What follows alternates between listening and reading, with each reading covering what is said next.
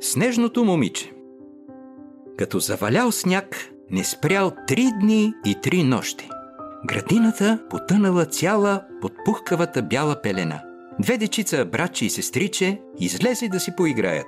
Смехът им огласил цялата шир. Гонили се, търкаляли се в дълбокия сняг, замервали се с снежни топки, докато момиченцето се изморило и предложило на братчето си «Искаш ли да направим снежна кукла?»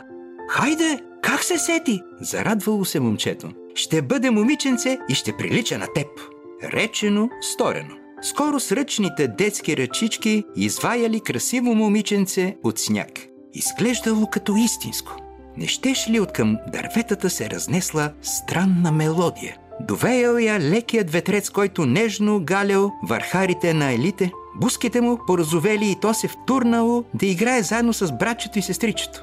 Малчуганите пък много се зарадвали на новото си другарче. При вечер бащата на двете деца се върнал от работа. Като видял момиченцето, рекал си Сигурно е дъщеричката на някой съсед.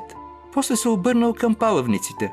Хей, става студено, хайде влизайте вкъщи бързо да се стоплите. Снежното момиченце се смутило и поклатило отрицателно глава, ала мъжът го хванал бащински за ръчичка и го повел към дома си. Но как да те оставя навън? Та ти цялата си се вледенила. Снежното момиче не посмяло да откаже и тръгнало след него. Когато прекрачило прага на къщата, поспряло се и се загледало с тъга към посребрената градина. После тихичко заплакало. Все по-едри и по-едри, сълзите се търкаляли по буските му, а то ставало все по-прозрачно и по-слабичко, докато накрая се стопило. Така снежното момиче се превърнало в една голяма сълза.